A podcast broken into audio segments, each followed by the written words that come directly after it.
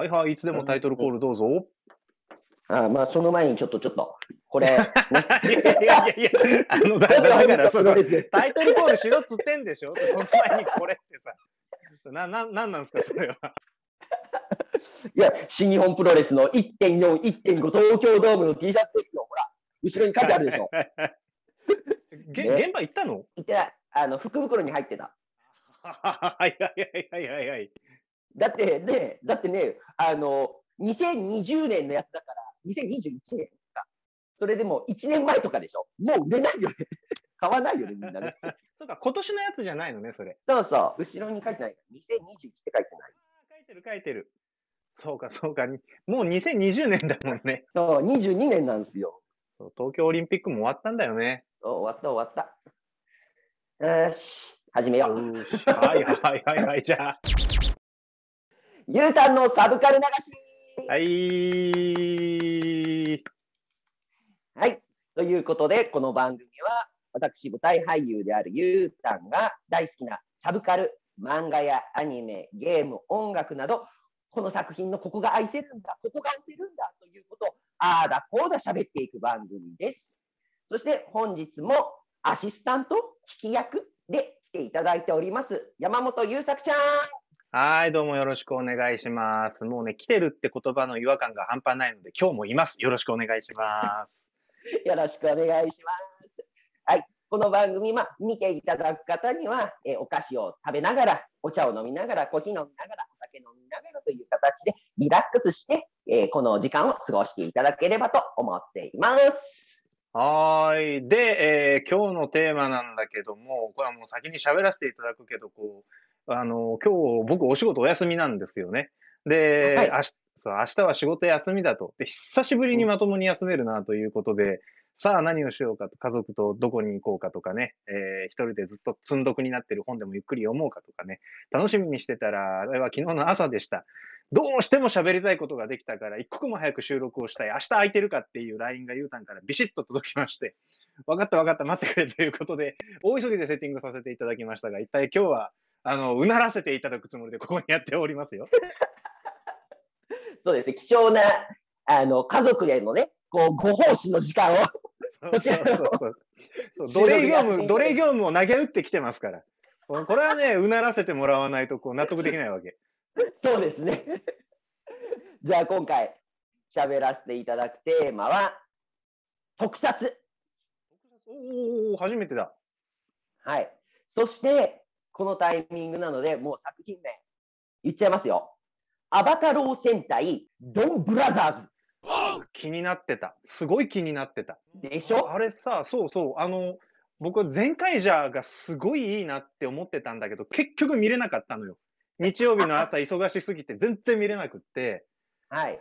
で、東、東、東、東映のオンラインのサービスにも入るのずっと忘れてたし、入っても見る時間なかったりして、ずっと気になってたんだけど、あの、ドンブラザーズのレッドって確か前回ジャーの頃から普通に出てたよね。そうなんです。面白いなってもしかしてこれ、そう、繋がってんの？とか思って、あの、はために見ててさ、すっげえ気になってたの。これはでも、見たんですよ。1話を見ました。うん。面白いよ。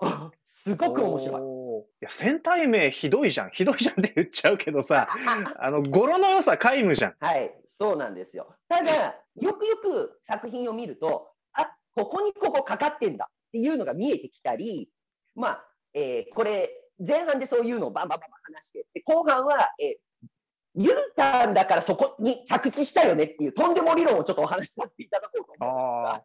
後半に深読みおじさんが待ってるのね。はい、これでどうにかうならせたいなと思いながら、はいはいはいはいはいと思っております。了解です。じゃあやっていきましょえー今回のこのドンブラザーズ、46作品目の、えー戦隊ヒーローものとしてなっています。で、これのところで、えー今回の監督さんかプロデューサーさんが言っていたのが、今までの戦隊ヒーローのお約束を破っていくぞ。う。革新的なものを必ず、もうだから枠にとらわれないように、全然違うものにする言い切ったんですよ。うーん。それを知っている状態で見ると、なるほどねと。確かに今までのお約束、バリバリにあえて全部透かしてきてるわっていうのが見えてくるんです。まず、僕が見て思ったのが、主要キャラ5人なんですけど、そのうち、実は、これ、キャラ賞、キャラクター賞とかでどうするんだろうと思うんですけど、生身の人って3人しかいない。あ、なんか、長いのとちっちゃいのがいた。そう。長いのは、あの、ピンクが肘の設定なんですけど、羽の足がものすごい長い状態でいて、ああのあもう、もうちょっとなんかね、あの、そのドンブラザーズの 概要みんな知ってるよね、みたいなとこから始まってるんだけどさ。そうそうそうそうそうそう。でもね、ちょっと聞いてもうんじゃあ、えっ、と、まあ、とりあえず、ドンブラザーズ、名前の通りだったり、見てもらえばわかるんですけど、あの、桃太郎がね、だからまあ、ドンブラですよね。ね、ドンブラで、あの、桃太郎から、とってん太郎も最初についてる。アバ太郎戦隊。いや、まあ、あの、うんそうそうなんだけどさ。いや、今のドンブラデっていうのが、なんかその、なんかそのドンブラデにどんだけの説得力があるんだろうなって思って、今聞いててさ。いや、なんでもない、なんでもないです。ちょっと、あの、個人的にフレーズに受けただけなんで、どうぞ続けてください。はい。で、まあ、あの、モチ、5人、戦隊ヒーローで5人で、それぞれ、あの、モチーフがあります。赤が桃太郎、青が、えー猿か。青が猿。黄色がここで鬼なんですよね。で、えー黒が犬、ピンクが肘というような、こういう5人の構成になってる。お鬼、鬼、仲間になっちゃってんの？そへえ。う。で、名前にも鬼っていうのがついてて、紀藤さん。紀藤遥ちゃんだっけな？役名としては。鬼の頭と書いて紀藤。そう。っていうところで、この5人編成なんですけど、あの、さっきも言ったように、ちっちゃいのとでっかいのがいるから、実際、これ、生身で動くのってどうすんのっていう感じで、赤、青、黄色は、えー生身で多分いけるんですけど、足が長すぎるやつだったり、ちっちゃすぎるやつ、これどうすんだろうなって思いながらも、5人は絶対に人間でなくてはいけない、スーツアクターでなくてはいけないっていうところをまず透かしてきたんですよ。まあ、その黒は本当にちっちゃいんですけど、この、これはあの全カイジャーで言うんであれば、追加戦士みたいな形で、えー、ツーカイジャーっていう金色のやつがいたんですけど、それの、えー弟たちがちっちゃく SD ワールドっていうのにちっちゃくされちゃったっていうので、こういうので CG で動くっていうのをやってたんですけど、それを追加ではなく、サブの選手ではなく、メインどころに持ってきたっていうのが、まず1個目の裏切りですよね。いやー、攻めるよね。あのさ、こう、食い、食いつくんですけどね。あの、CG って怖いじゃん。ハリウッドとか海外のドラマって、すごいゴージャスな CG が使えたりとかするんだよね。だけどさ、日本のドラマってちょっとそれとは違うじゃん。で、毎週作んなきゃいけないし、制作もそれに追いつき続かなきゃいけないから、どうしても CG のクオリティって、一定レベルを超えられないというか、一定レベルの中に収まっとかないと、運用ができないっていうのがもう見て取れるじゃないですか、あれ。で、そうなるとどうなるかっていうと、えっ、と、仮面ライダー響きにはマカモーっていう化け物がいっぱい出てきたんだよね。で、あいつら巨大な生き物だから大体 CG なわけだ。動きにリアリティがないのよ。で、動きにリアリティがないと、なんかこうちょっと突き放されるじゃないあの、CG だなって思いながら見る残念さがどこかにあるじゃない。どうしてもさ。で、巨大ロボット戦とかなだとまだいいんだけどさ、もうロボットだって見て分かってるし。でもなんか等身大のものを見るときに、どうしてもなんかね、あの、リアリティ成分を多めに求めるような感覚が私の中にはあって、安い CG 使うぐらいだったら全部特撮でやってくれってひ常々思ってるところが あったりしましてね。だからちょっとね、あの、前作の全カイジャーは、あの、主人公以外全員機械、ロボっていう設定で、おー、よくやった、よくやったって思って見てたんだけど、今回のこの長いのとちっこいのはどうなんだってね、すごい、あの、不安要素として今、胸の中に抱えておりますよ。不安要素として僕も見てたんです。で、2話目見たんです。なるほど、そうきたかと。えー縦のシーン。まあ、戦闘シーンですね。その時に、こいつらどうやるんだろうって思ったら、こう、足の長いピンクは寄るんですよ。寄ってここで切っちゃうの。画面的に、画角的に。だから、この部分は動けるの。生身なの。スーツアクターさん。で、こうやるときも、下から全体を取らない。ここからのショット。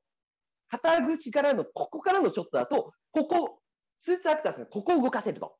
はあ、はあはあはあはあ、引いたときに、ちょっとそういう足の長い CG デザインが変わるっていう、これをチェンジしながらやっていくっていう。あ、なるほどなと。で、フル CG のブラックどうするんだろうって思ったら、ここが、あの、またちょっと透かしてきてるなって思うんですけど、今まで何十、何十周年作品だったり、何十五周年作品、切り板、切りのいい五等日みたいな感じの、ああいう時には、それぞれの歴代戦隊ヒーローの力が使えたっていうのを46作品目。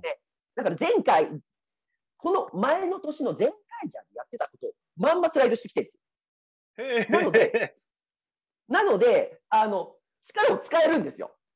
へで、その時に使うのも前回じゃと同じようなギアみたいな形で、歯車みたいなのをやって変身をすると、その歴代戦隊ヒーローの形になると。つまり CG のブラックが、えー、まあ、今回やってたんだったら、竜ソージャー。竜ソージャーの、えー、変身をすると、竜ソージャーのスーツアクター、スーツになるんです。はあ、はあ、なるほど。なるほど。あのちっこい CG はあくまでプラットフォームであって、彼の戦い方は他の戦隊の誰かに変身することなのね。で、他のみんなも、それぞれそれをつける、つけるというか、変身というか、それを使うと、それぞれの歴代戦隊ヒーローになれる。はその力を使えるなので、えーこの間見た2話は、ブラックとピンクは、そのやつを使って、それぞれ竜ソージャーのブラックとピンクになっている。あ なるほど。他の戦隊に変身すると体系的にはこちらほっとして見れるっていうことなのね。そうです、そうです。はあ、なるほどね。そうです。なので、えーネットでは、えーこれは戦隊ヒーローの SDGs であり、今までのなるほどね。今の、今今のこの動画のタイトルになります。別の方が言ってたことだ言ってんのに。で、この時に、この時に変身をしたと、はいはい歴代戦隊ヒーローの力を使った時に出てきた言葉、これはまた外してきてるなっていうのが感じるところ。変身した時にピンクが言うんです。あれ？僕、女の子の体になっちゃった？つまりピンク今回男なんです。なるほど、なるほど、なるほど。平凡な会社員の男性がピンクに変身をする。うーん。それなんかね、事前のネットニュースで見てた、見てた。ああ、見てた。そう、歴代初の男性ピンクだって。そうそう。で、あの、ちょっと役者さんとか調べたんですよ。その役者さんだけ30オーバーで、もう、アラフォーじゃねえかよっていう。うん、88年生まれとかだから34歳もう他が20代の若い子たちばっかりのところに、もう34歳のお父さんというか、そのベテラン、ベテランでしょうね。が入ってきているっていうのも、なかなかその若手俳優、女優の登竜門っていう側面があるところに、ピンクに男性、そしてこの男性はそ、えー経験の値を積んでいる役者さんを持ってきたっていうのを、僕としては、あ、面白いなと、外してきてるね、やっぱりっていうので。うん。そういうとこですね。まだまだちょっと喋りたいところはあるんですけど、時間としては大丈夫ですか、これ？あ、えっ、とね、まだ大丈夫だよ。まだ大丈夫？もう同じぐらいの分量喋るよ、まだ。ぐらいに。じゃあ、あの、いじゃあ、いい、いい、やっちゃおう、やっちゃおう、やっちゃおう。まあ、僕好みだなって思ってしたし、そういえばこういう動きがなかったなっていうのが、えーヒーローたちの戦闘シーンの時の縦シーンの時、今までだったら、キック、キック、パンチ、あと剣とか銃は、まあ、あるじゃないですか。でも、今回見て、すごく違和感を感じて、確かにこの動きはなかったっていうのが、締め技だったり、関節。だから、その、相手をなぜかヘッドロックしている。ここに、だったり、いちいち立ってこうやってパンチとかやってるのにもかかわらず、相手に絡みついて、えーアンクルホールドを狙いに行く。足関節を取りに。それはあのプ、プロレスファンとしては、こう、見逃せないね。あ見逃せないんです。で、でも今まで確かにこういう動きはなかっただって、地味なんよ。地味なんよ。そうなのよわかるよってわかるのよ。で、い第1回目だけのちょっとした遊びかなと思ってたんですけど、第2回目でもやっぱりちょっと、あの、締めるのをやったんで。だからもうこいつらは前編に合わせて締めていくつもりだっていうのが見えてきたわけね。はい。はい、締めたり、なんかこうい。う、今までやってない。動きを、とにかく挑戦的に入れてい。くってい。うのも、僕としては、個人的に面白い。なと思い。ますし、それによって何かが生まれるんじゃない。かとい。うところもありなる。ほどね。い。や、でもよくやるよね、ほんと。スーパー戦隊ってさ、その、雑魚の、こう、わらわらい。っぱい。無限に出てくるような雑魚と、真ん中でちょっとでっかい。柄の着ぐるみで出てくる、その回のボスみたいな構成じゃん、敵って。で、あとその上にちょっと人間っぽかったり、さらに派手な着ぐるみの幹部がいて、上になんか超巨大なボスがいるみたいな構図が割と普通なんだけどさ、サブミッションってその手前の雑魚的な人間系のやつぐらいにしかどうやら通じなさそうなのよね。で、あわよくば幹部ぐらいにいる人間っぽい形のやつに締め技、関節技効くかなって思うんだけど、あいつらも結局でっかい怪物に変身したり、人間体のままだなって思ったら、割とこうボディラインの美しいレディーだったりするから、彼女を締めるのはどうかみたいなことになってくるわけじゃないですか。そうすると、無限に湧いてくる雑魚一匹キュッて締めてるうちに後ろからダコーってやっつけられちゃうとかさ、まあそういうことは野暮なんですけどね、名乗りをやってるスーパー戦隊にそんなことを言うのはさ、でも、どう考えても、サブミッション私得意ですって言ったら、うん、サブミッションはちょっとねってスーパー戦隊の人事も多少考えるところだよ、きっと。パンチがいいですとか、拳銃が得意ですって言った方が、あ、君採用って言いやすいわけじゃないですか。そこでサブミッション、サブミッション、サブミッションするのか、ドンブラザーズの皆さんは。ドンブラザーやってた。とりあえず、1話と2話ではやってた。なるほど、なるほど。特に黄色の子がやってた。で、この黄色のキキトーちゃんが、僕、これ、これも、あの、珍しいなと。は初めてではないと思うんですけど、珍しいなって思ったのが、鬼頭ちゃん視点で話が進んでいく。へえ。黄色の女の子の目線でお話が進んでいく。だからなんか主従、主役は赤じゃないというか。はい。あ一応そのなるほどね。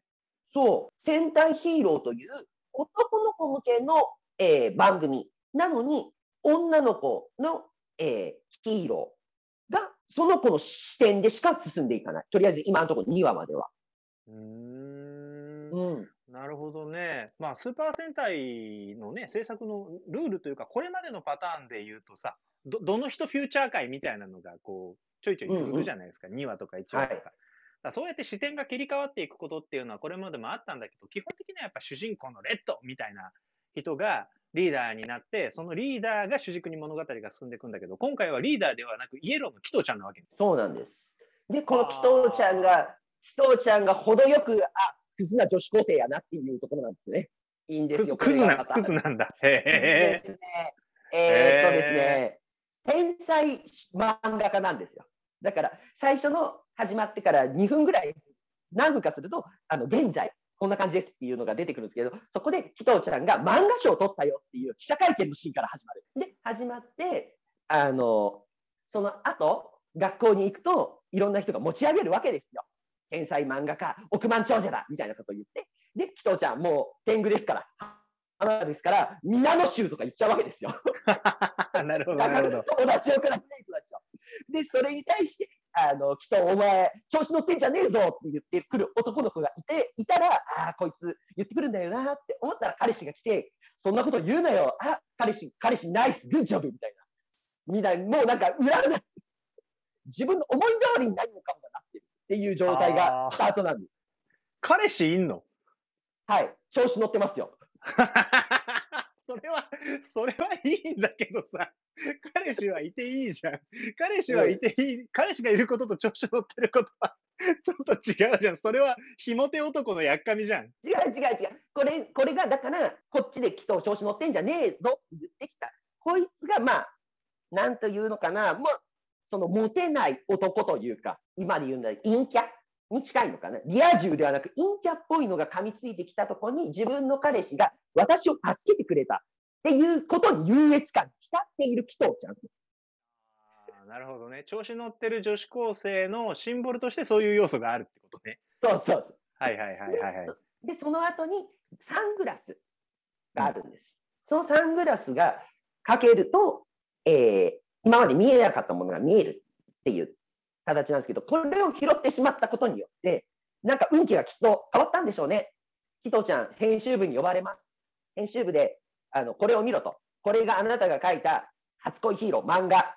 そしてもう一つのこっち。これも、これとこれはものすごく類似していないかと。盗作じゃないかと。